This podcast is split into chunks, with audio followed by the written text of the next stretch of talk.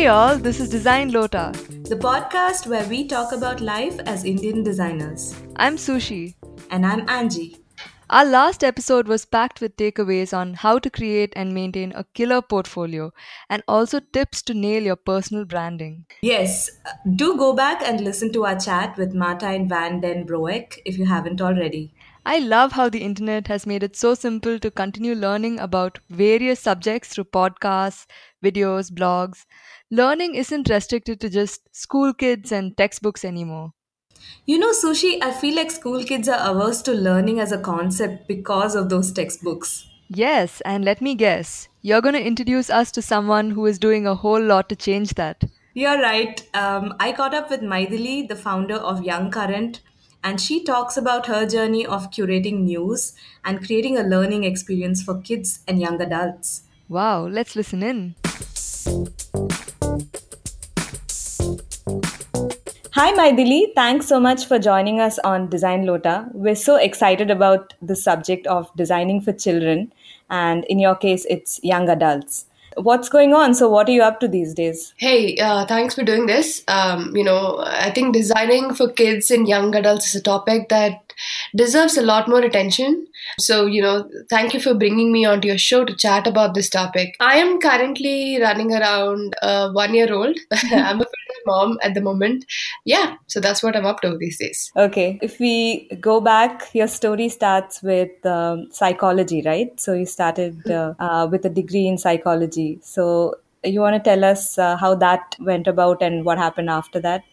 Sure, sure. Um, yeah, so I do still consider myself a student of psychology. There are things that I've learned uh, since then user centered design, Six Sigma, or even parenting for that matter. There are a lot of things that I've learned from psychology that sort of keep coming back to me when I'm learning these new things. Hmm. What got me interested in psychology? I, th- I think you know, I, I don't think I thought too much about uh, picking psychology at the time. Okay. I really wanted to do uh, do something in English literature, Hmm. and psychology and political science uh, were were sort of the filler subjects at the time. Okay. I think retrospectively, though, uh, when I think about it, it was an outstanding decision. As you know, the entire experience was was pretty awesome. Um, the Hmm. reason being, it was I think the first time in in my educational life at the um, so far. I, you know, I had picked something on my own and I selected everything that I really wanted to study for the next three years. And um, I was really happy with that. You know, I used to stay back at school, college uh, really late, and you know, I used to love hanging out in the library. It really turned things around for me as a student. Up, up until that point, I wasn't really a great student at all. So, you think it's the subject that kind of pulled you in and uh, made you go a little deeper? I think what really happened at the time was, you know, that mix of English literature, psychology, and political science. If you think about those three subjects, they seem like three completely different, uh, th- three silos. But when you actually put them together and you go from one class to another, you start seeing patterns. And I think that's Hmm. really the first time I started seeing patterns in anything um, and really started to enjoy um, the whole experience of, of that. So you could you could go into an English literature class and uh, read Macbeth and get into a psychology class and you know learn about uh, obsessive compulsive disorder and then you start to make those patterns of oh Right. that's part of what uh, you know Lady Macbeth was going through or Macbeth was Right. going through. That was that was really exciting for me, and to be able to connect that to the politics that were happening at the time and so on, it was it was just amazing. You know, um, I think every student needs to be able to go through that experience to truly, honestly love what they're studying. I think that's so true. Like even in design, we I think are better for it if we start looking at the transdisciplinary uh, approach, right? Like how everything is all connected and everything's kind of the light bulb moment that goes off. That oh, that's what's happening here. Absolutely, and and I'm so glad that a few schools in Finland, um, in the K through 12, are doing this. Um, they're actually doing Okay. looking at transdisciplinary sort of understanding. Uh, we just need to wait and see how the results. Uh, they've just Yeah. started it, and so we need to de- look for data as to uh, what's what's what's happening there. So after that, we see that uh, you know you kind of zeroed in, if I can say, a a little bit towards uh, education. Can you tell us a little bit about that? What caused Sure. that shift, if it was a shift? Yeah, yeah, totally. Because uh, when I joined Google, the idea was, hey, I'm gonna do my, my MBA, gonna be a manager, and so Right. on. Right. The interesting thing was that Yeah. when I joined Google, it sort of opened up this really interesting world to me, uh, which was technology from a user perspective. And uh, being a student of psychology, that was very interesting for me because we had to look at data constantly. But Hmm. all of this data was really pointing towards behavioral analytics, so to speak, right? Because you're always Right. trying to understand what is the customer thinking? What does the customer want here?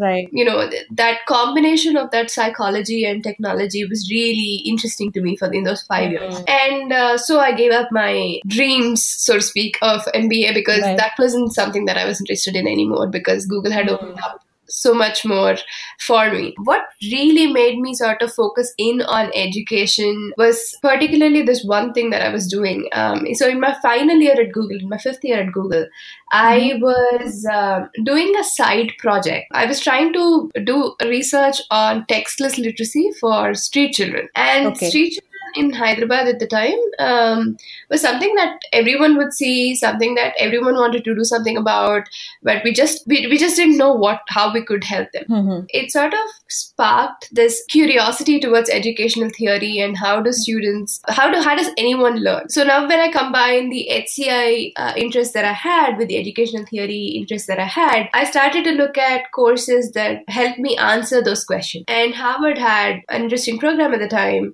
and still does uh, called technology innovation and education which was basically to equip you with the basic theory of education uh, Mhm. while still you know instilling how technology could be uh, a game changer in the in the whole thing So, uh, what was your course like at uh, HGSE, the Technology in Education course? If you can tell us a little bit more about uh, what you were learning there. um, so it was a it was a great program. Uh, we lovingly call it Hugsy uh, because it's edgy. It's very yeah, we we like to be cute in our name, but you know we're not so cute when it comes to work. Um, just kidding. Yeah. Uh, so yeah, the Harvard Graduate School of Education they they have a very uh, balanced focus on theory, research, and practice. So, uh, at the same time, you had another kind of a research project which you were a part of at Mhm. MIT Yeah. Media Lab. Was that also centered uh, around education and what was happening there? uh, I interned at the uh, lifelong kindergarten group, um, Okay. and uh, I was working with one of the researchers who was trying to understand how computational thinking or computational creation occurs in young children at school and at Mhm. home. So, in formal and informal uh, learning um, Okay. areas. Uh, to that end, we first analyzed the Scratch community and then interviewed a few representative users. So, uh, what we did uh, then was to uh, start talking to children and then their then to their parents about what do they do on scratch how do they uh, solve problems etc personally for me the biggest learning when i was talking to these users is was how did they do that process of getting unstuck with a problem? And that was really eye-opening for me because i could then take the qual data that i was getting from my uh, interviews with these folks with the quant data that the researchers at mit already had. You know just the process of interviewing children Right, is right. just accelerating it's Yeah, yeah. um it's it comes with its own challenges but it's so Mm. exciting when you can get the answers out of it Do you find that interesting? Like when you do qualitative interviews with children, do you find that they're less inhibited or they're not so self conscious? So you tend to get more meaningful data out of it? Uh, well, the thing is, it's not. Um, so here's the thing, right? There are just like adults, children are very Mm. different. Hmm. Um, so each child differs from the other.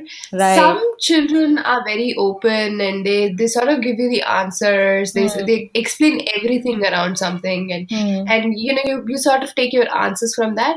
Most of the times, um, especially with young adults or teenagers, the Mhm. problem is you'll get monotonous answers. Even if you ask like an open question, the Hmm. answer is going to be uh, yeah. and then you'll what do you do with that? of- so you'll have to. So the challenge there is to sort of frame your question in a way Yeah. that cannot. Um, Hmm. y- y- you know, we talk about open-ended questions in interviewing and whatnot, but that's Hmm. Yep. just not enough. That's not going to equip you to ask a teenager the question you want and get the answer you want. That's You're just going to have to get into their shoes. And here's the thing: be genuinely curious about what they, what is it that they do. Right. Um, if if you're not you know genuinely curious you think you know the answer Hmm. um, you're not going to be able to ask the right question and get the right, Right. answer Right. I, I- you know you're not going to ask the question the way they would like it to be asked so that they could answer you go you know you go to a student and you say hey how was school today it's it's a close-ended question right Yeah. it's it's it's a, yeah but if you ask them hey what was one thing that was uh, that really you know made you angry at school today Hmm. Hmm. um, they might say they might sort of give you like a one sentence answer and you you sort of build your question from there it's hard but you build it over time it's it's, it's a skill that you build over time Hmm. So do you think it uh, requires a little bit of a preliminary kind of, what do you call it, ice breaking or something where they feel like they're okay with talking to you in the first place? That's, an interesting question. Um, I think when you're interviewing an adult, a grown up, let's just say a grown up, um, I think what happens is that they already know that you're in a sort of a contractual situation, right?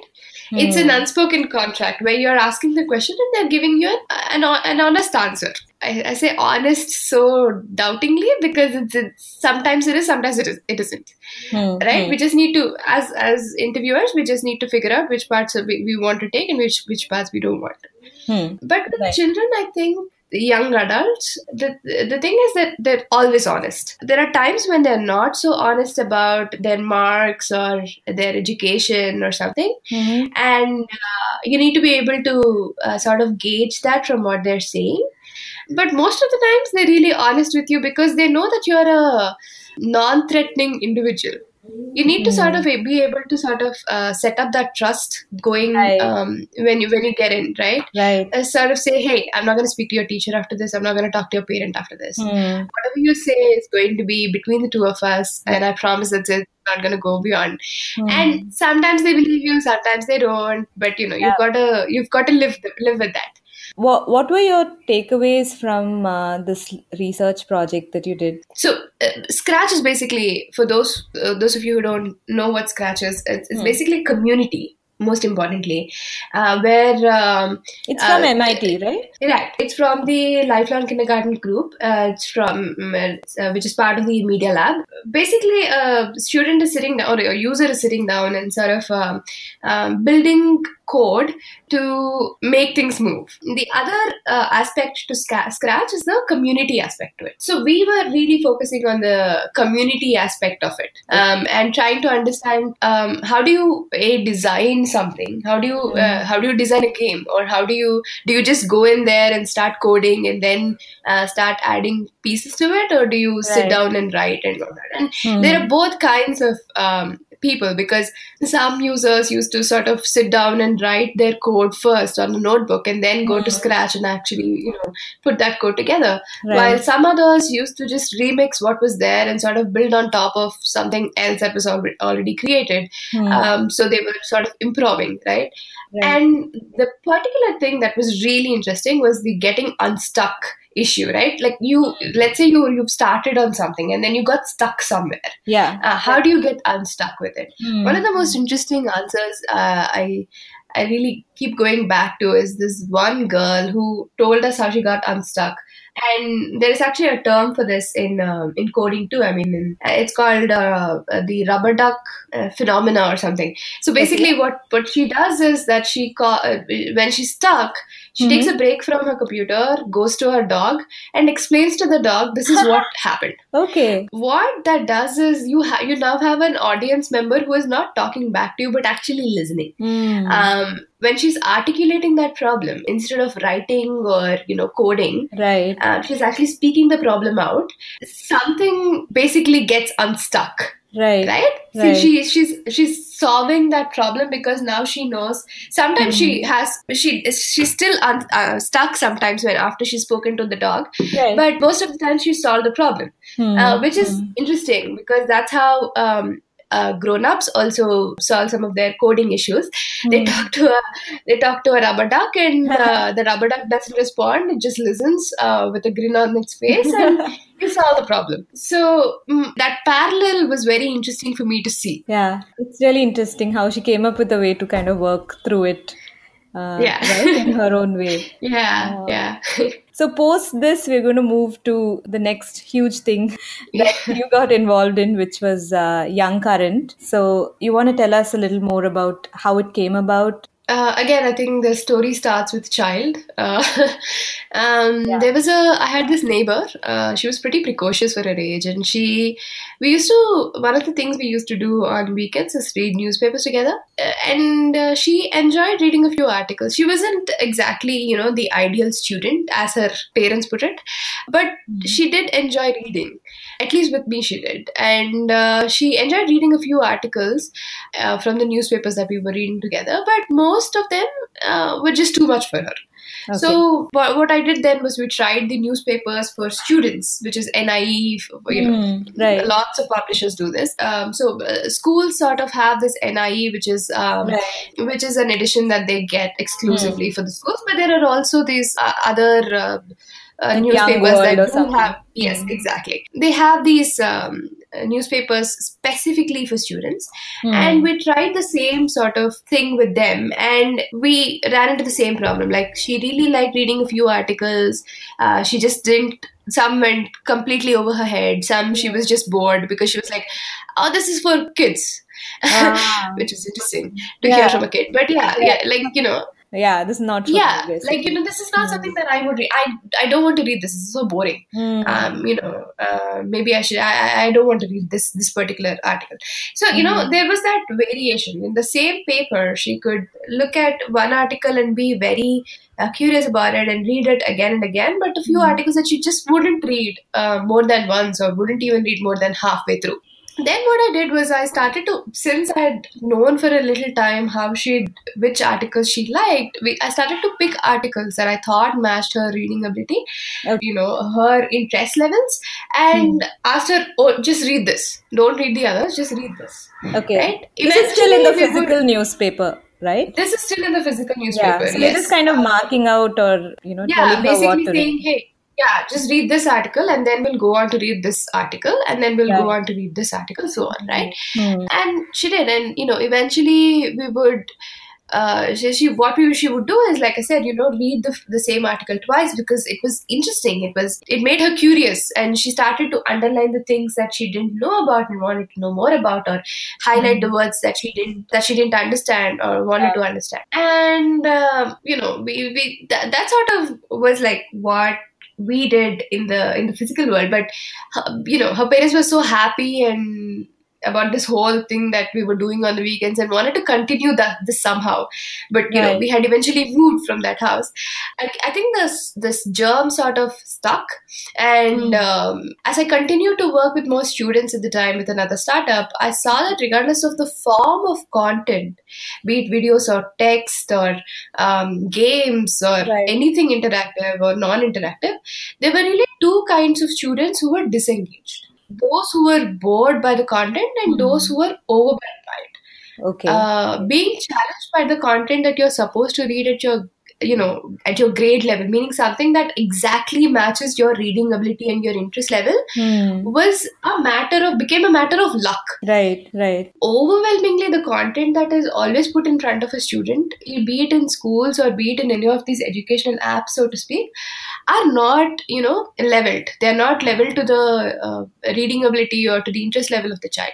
Hmm. and personalization was really key. Now when you put all of these together you sort of start to think about okay personalization is something that i'm trained to solve mm. uh, as an educational technologist and if mm. i hmm. had to sort of take that same problem put the videos and the educational labs and everything aside for a second think about the the, initial problem of you know news mm. which hmm. students should be reading how do we make news readable was really the sort of question that we were i was basically uh, thinking about at the time. Mm-hmm. and personalization solved a huge part of it. The possibilities of automating this entire process of uh, from personalization to a little bit of assessments to a little bit of reporting it was super exciting for me. And that's how young current was born. So how does this work? How does uh, young current work? You know if i'm a student um, mm-hmm. do i get to know it through my school or do i just generally go and sign up or do my parents do it? Um, so what we've seen is that we've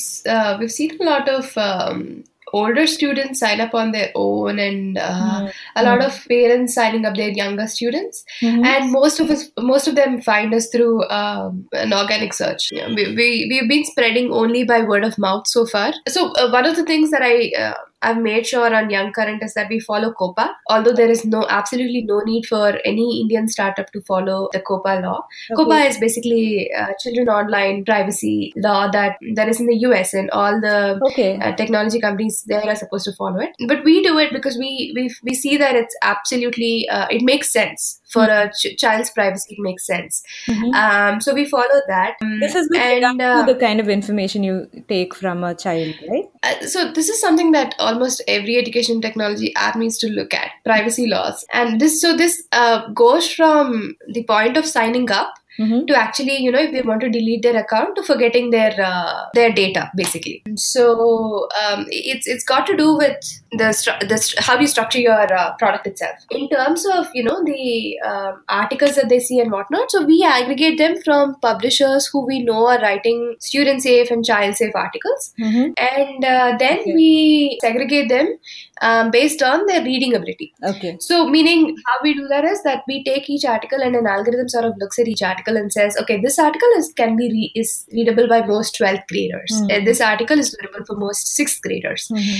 Um, now that's happening in the back end. Right? Right. on the front end what's happening is you can come in and sign up and say hey i'm from i'm, I'm a sixth grade student and great we'll set you up with sixth grade content but what the machine is eventually going to do is try to gauge uh, which grade level you're actually from Mhm.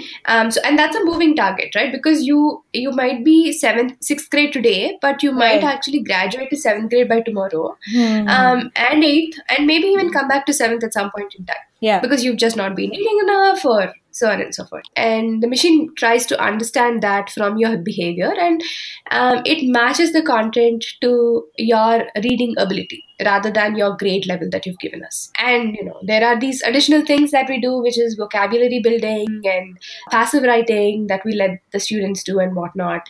You know that's that's really how it works. You come you sign up and you start reading news that's at your grade level. Uh, but at the same time the focus is also on um, building your uh, vocabulary skills and building your writing skills and so on. So, what's your user base like in terms of geography? yeah it's pretty varied we see a lot of folks from uh, definitely a lot from india because word of mouth really has been spreading in india but a considerable amount of uh, our users do come from the us canada australia we have a few uh, the i think the third biggest uh, geography that we see um, users coming from is china Okay. um, and quite a few from Korea as well. Yeah, it's it's pretty varied in that, but you can you can already see a pattern, right, as to you know Yeah. who's interested in this. It's basically those who are who are learning English as a second language Hmm. and and you know want to keep up with news and so on. Um, so we do we go to publishers who independent or you know big conglomerates who basically are um, publishing news specifically for children. Okay. okay. So and and that was the initial problem that we were struggling with when we first started out. One of the Mhm. research questions that I was asking myself was, how do you create this content? yeah. Um, and there are equivalents of you know products like Young Current in in the other parts of the world. Like in the US, there there are other uh, folks who are doing um, similar things, Hmm. but they have an army of uh, editors and content writers Yeah. sitting down and writing this content. Hmm. And at least to begin with, to Hmm. test a, test this idea, Yeah. uh, we sort of say, hey, first let's aggregate this. Hmm. You know, once we see some kind of uh, validation for the uh, idea that we have, let's then look at creating content. Yeah. Even for us to validate, we started to aggregate, and that's when I found out that there is a whole bunch of content written from across the world Hmm. by publishers who are writing specifically for children. Okay. Um, and, and it's just not reaching are- those. Uh, It's just exactly. It's, especially it's places just not like India and uh, you said China. yeah. I mean, if, if you're a parent and you're looking for child safe news, well. Hmm. it's very hard for you to follow 15 different websites and Yeah. then pick the right article from each website that matches your child's ability. Hmm. And then actually go on to assess the child's vocabulary skills and so on and so forth. As a, as a parent, it's just hard. Yeah. Even as a teacher, Hmm. right? As a teacher, it, it becomes even even harder Yeah. because you have multi-units and multiple Yeah. classes and so on. Really, that's the problem we're solving. We're aggregating all of this content from publishers that you probably didn't even know exist. Mm. Um, but publishers willing to share this news and willing to want you to read this news because in India, for example, uh, the people that we've partnered with are physical newspaper uh, partners. So basically, these are folks who are private citizens who are are so interested in solving this problem Mhm. that they've uh, started a physical uh, newspaper that they send out to the student Okay. uh, if they're subscribed to it, right? Mhm. So what we've done is, hey, why don't you share some of your news with us and we'll publish it for you? And they've Yeah. they've been more than happy and they've been really so uh, approachable and so good about this whole thing. Instead of saying, hey, what's in it for me? right. They've been like, yes, let's do this because this is the exact same problem that we're trying to solve. Mhm. Um, so um, you know that's that's what we've been seeing. If we can be if you can be a little more specific about the scene in india because you worked with a couple of startups here right? Especially in the field of technology and education. What are the things you learned about how kids here interact with technology? You know any particular insights? It's a huge spectrum, right? Hmm. any demography that you touch is it's a huge spectrum. And uh, the same uh, is for students. In in a country like india or any developing nation for that matter the wide demography of kids and young adults really fall under either with those either those with easy access to tech and those with limited or no access to tech at all Hmm. In India, I've had the opportunity to work with both groups. You know, those who have three uh, different uh, devices at Mhm. home um, and access them pretty regularly, and those who really their their only access point to a device is at a computer lab once in a week at their school or or at a video game center that is that they need to save up for to go to uh, each week yeah what I've seen is that the ones with access to tech use it sophisticatedly, right? They know Hmm. they know how to sort of use it to the to their convenience, and they and they they definitely take it for granted. yeah Uh, with those who have no access to it or limited access to tech, interact with tech, tech differently based on their age. If I had to look at those with no access, then I would sort of uh, divide them up again by their age. And what I've seen there is the younger ones are more curious Hmm. they're, they're trying to understand oh what does this button do oh what do i do when I, what happens when i do this the older ones are, are a little more hesitant Mhm.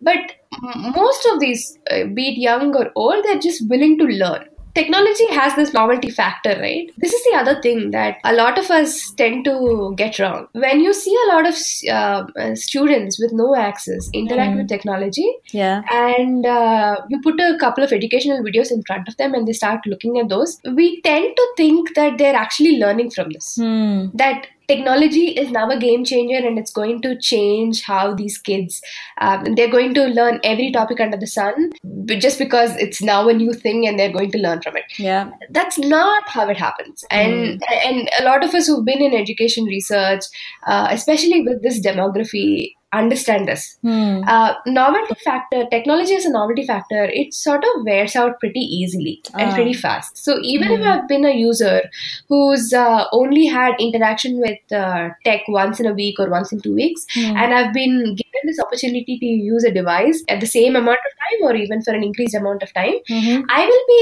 excited by it for the first few weeks right right after that it sort of wears off and Hmm. you know the same rules apply if the video is boring it'll bore me Yes. and it'll bore someone who has a uh, who has access to tech it'll bore someone who has no access to tech right or has limited access to tech so the tech becomes that- kind of irrelevant or kind of invisible, right? Exactly, Because the exactly. content kind of It's- it's- stage. is not speaking to the person Hmm. right then is when you can actually start comparing results between these two Yeah. groups yeah. Here's the thing right? I mean it's hard to predict right now what what the central idea is going to be for edtech i think video has had its time. Uh, and data sort of clearly Hmm, says how much a video can do.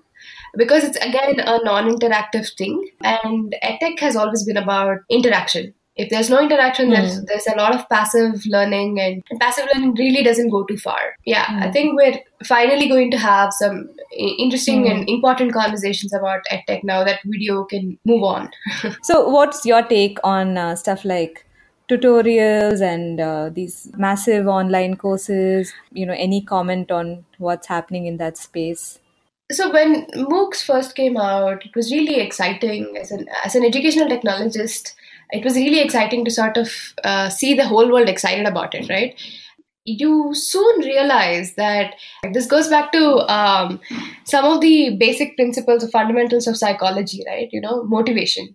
and where does that come from is that intrinsic or extrinsic and learning really depends on the on where that motivation comes from and uh, if you think about moocs common sense predicts that this the, the signing up and registering for it and trying to learn is a very intrinsic intrinsically motivation motivated learning right but if you look at how many people have actually actually mm. you know hmm. finished a course or graduated from it the numbers are disappointing and uh, that's what makes you start questioning was it really intrinsically motivated right. motivated from the beginning how many of these were curious how many of these were uh, intrinsically motivated but still not that was mm. not hmm. fuel enough for them to actually finish so, you know, at the end of the day, MOOCs are going to be helpful for yeah. a set of people.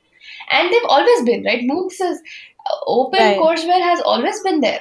People have used mm. courseware for a long time now. People have formalized right. it universities have formalized this process. They've started to put mm. more resources on it. They've started to track data uh, of that. Uh, they've uh, tried to. They've started to make micromasters and uh, things like that that actually turn into things use, useful and tangible things that you could take for right. Uh, into your professional life and so on. But the concept yeah. of open courseware has always been there. In that sense, you know moocs like i said will continue to serve a, a group of people it's not going to change education mm. it's not going to disrupt education mm. uh, fundamentally what do you have to say about parents in this whole scenario we've been talking a lot about students you know anything you learned about the behavior of parents that informed your product yeah as, as a user researcher you basically do have to look at the entire ecosystem of the child um, mm. uh, in educational terms as the Bronfenbrenner's ecosystem that you look at. Parents are the next thing that you observe right after you look at the uh, at your learner or the, the user. And parents and teachers and care caretakers these are the folks that we we try to observe uh, or learn their behavior of mm-hmm. when we're trying to design a product because that's what makes educational products a little more complicated than most other products because there are a lot of stakeholders involved mm-hmm. you're not just designing for the student but you're also keeping in mind the parent because uh, ultimately they are the customer your user is different, but your customer is different, and so on. But you have to be able to sort of align goals that match both the user and the uh, customer. Hmm. And in this case, most of the times, the goals of a student and the goals of a parent are, are at opposite ends, so to speak. Okay. Right? Most of the times that's the case because the yeah. student is always like, oh, I want to have fun. I want to, I, I want this to be fun. Right. And the parent is like, enough of fun. I just need him to learn English or I just need him to learn math and so on. Yeah. Yeah. I mean, there are a few products that claim to put those two together, but most of the times it's very hard to do that. Right. So, yeah, I mean, uh, to answer your question, we do observe uh, parents and we do observe their behavior. With young current specifically, we, one of the examples uh, that I could talk about is probably how we've asked parents hey um, do you like initially when we were doing uh, research to validate the idea we were asking them hey do you want your ch- kids to read news and they'd be like yes we wa- we do want them to read news we do want them to understand and so on and so forth mm-hmm. but as we launched the product and as and as we spoke to parents a lot more um, when we started to speak a little more to them, one of the things that started to become clear to me was that they wanted them to read news, mm-hmm. but their uh, primary goal was really to build an understanding in English. Ah, okay. Whether or not the child understood the concept that was being uh, talked about in the article, mm. whether or not the child can now tell you a little bit about SpaceX or Tesla or whatever the news that they were reading about, yeah. they didn't really care that much about. Mm. Mm. They really focused. Their primary goal was, hey, how many how many words, how many new words has he learned from reading that article? Mm. Hmm. And can he now give me the meanings of these words?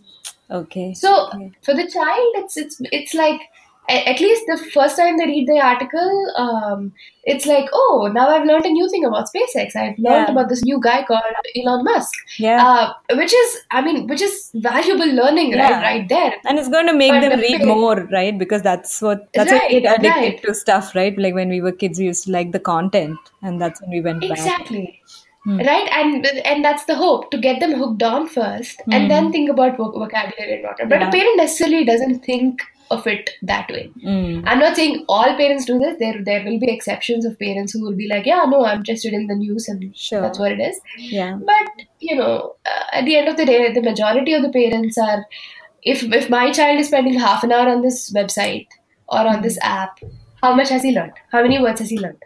Hmm. Hmm. So it, it really comes down to that. So I think it's it's a fine balance that you need to strike when you are uh, creating edtech products because there are so many of these stakeholders and and most of the times there are different spectrums of the needs. So uh, I recently read your article about how you afforded yourself a maternity leave.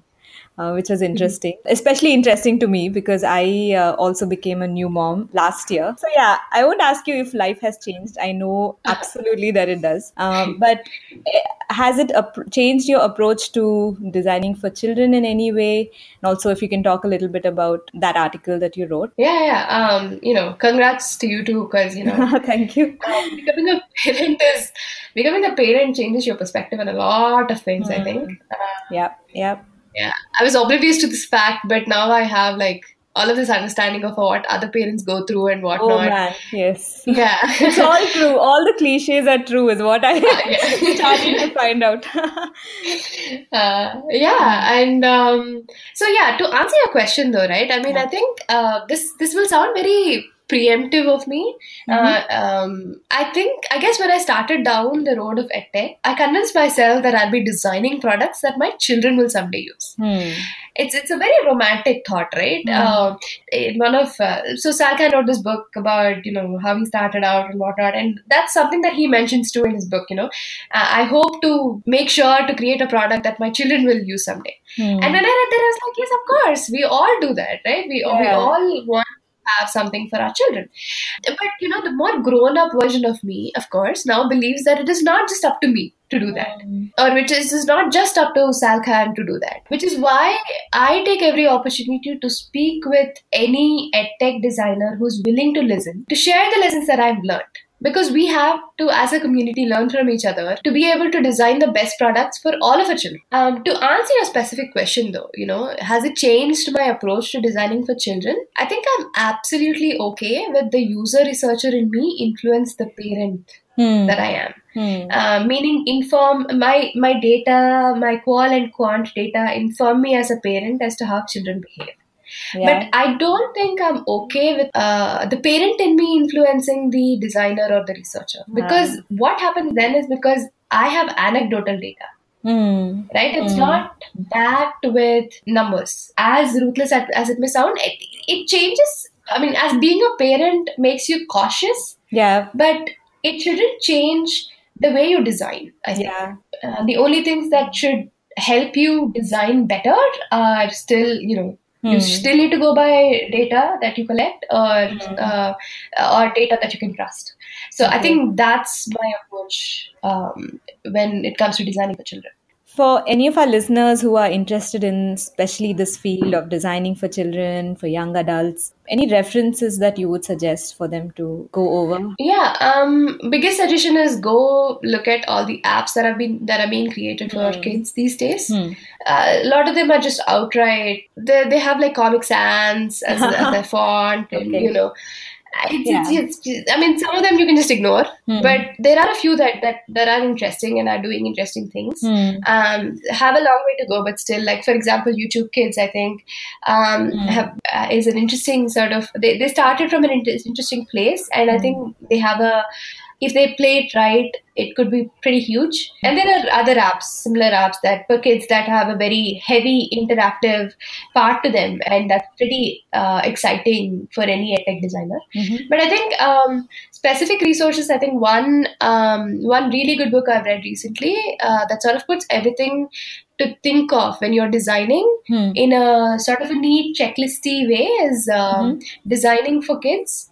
Designed for kids rather by Debra Gelman. Okay. You know, if you're a if you're a beginner, it puts everything in a, in that checklist that you have to sort of check off when you're designing Okay. um, and and she gives a lot of uh, good uh, references to research that's been done about how from everything from you know how children pick their usernames to how privacy Okay. matters to them how trust matters to them and so on and so forth so yeah, that's a great book. There's also uh, a great UX researcher uh, called Trine Falbe. Okay. Uh, I hope I'm saying her last name right. Uh, she is someone I've come to know and whose work I've had I have great respect for.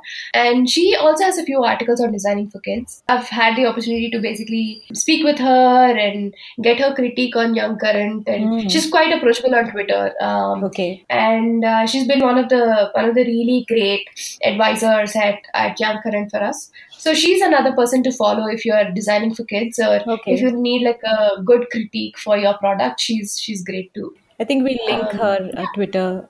Uh, this has been so much fun and so insightful, uh. Thank you so much for doing this. So, where can people find you and Young Current? Um, yeah, so Young Current is uh, youngcurrent.com, Y O U N G C U R R E N T.com. Um, and I'm you can you can reach me on Twitter. I'm at uh, MYD. Okay. Um, I'm sure you'll link them up somewhere. Yeah, I will. I will. Uh, people could tweet at me, and you know, I, I'm more than happy to answer any more questions that they might have. But this was super fun uh, on a on an early Saturday morning. I think it's make made my weekend. So thank you for doing this. That was a really refreshing discussion.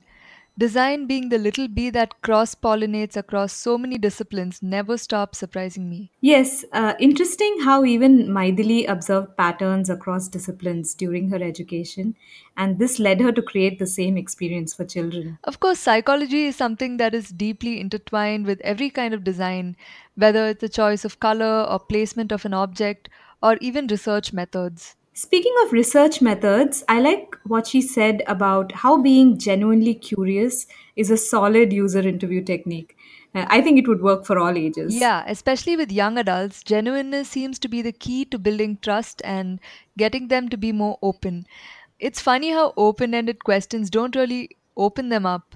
And I feel to an extent this applies to adults as well. I mean, which of us has ever known what to say when someone says, What's up? What's up, Angie?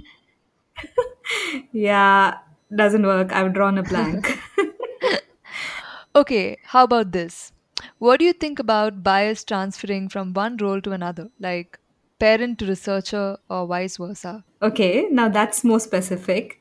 I personally think it's very difficult to compartmentalize since design has trained us to watch out for those connections, right? I feel it comes with experience to be able to notice the connections, but discern whether they should or should not influence our design decisions. Ultimately, it boils down to what the user's goals are. And in some cases, like in education, the goals for the teacher or parent differ from the goals for the student. And it's necessary to recognize that distinction and also educate the users to help them mutually align their goals. That way, everyone's dreams are fulfilled. You know, I saw a quote by the children's book author Judy Blume. She says, uh, When you're writing for kids, we're not an adult telling a story about being a kid, we are that kid. Hmm. And uh, I really think that's the perfect attitude to have when uh, designing for children. Yes, that mindset of, I'm not better than you, I'm just trying to understand you. It can really build trust and also bring out valid insights. Hey, listeners. Have you had the pleasure of designing for children? Or was it not a pleasure? We'd love to hear that story too. Tweet to us at Design Lota and tell us. You can find the transcript and references for this episode and all our other episodes at designlota.com.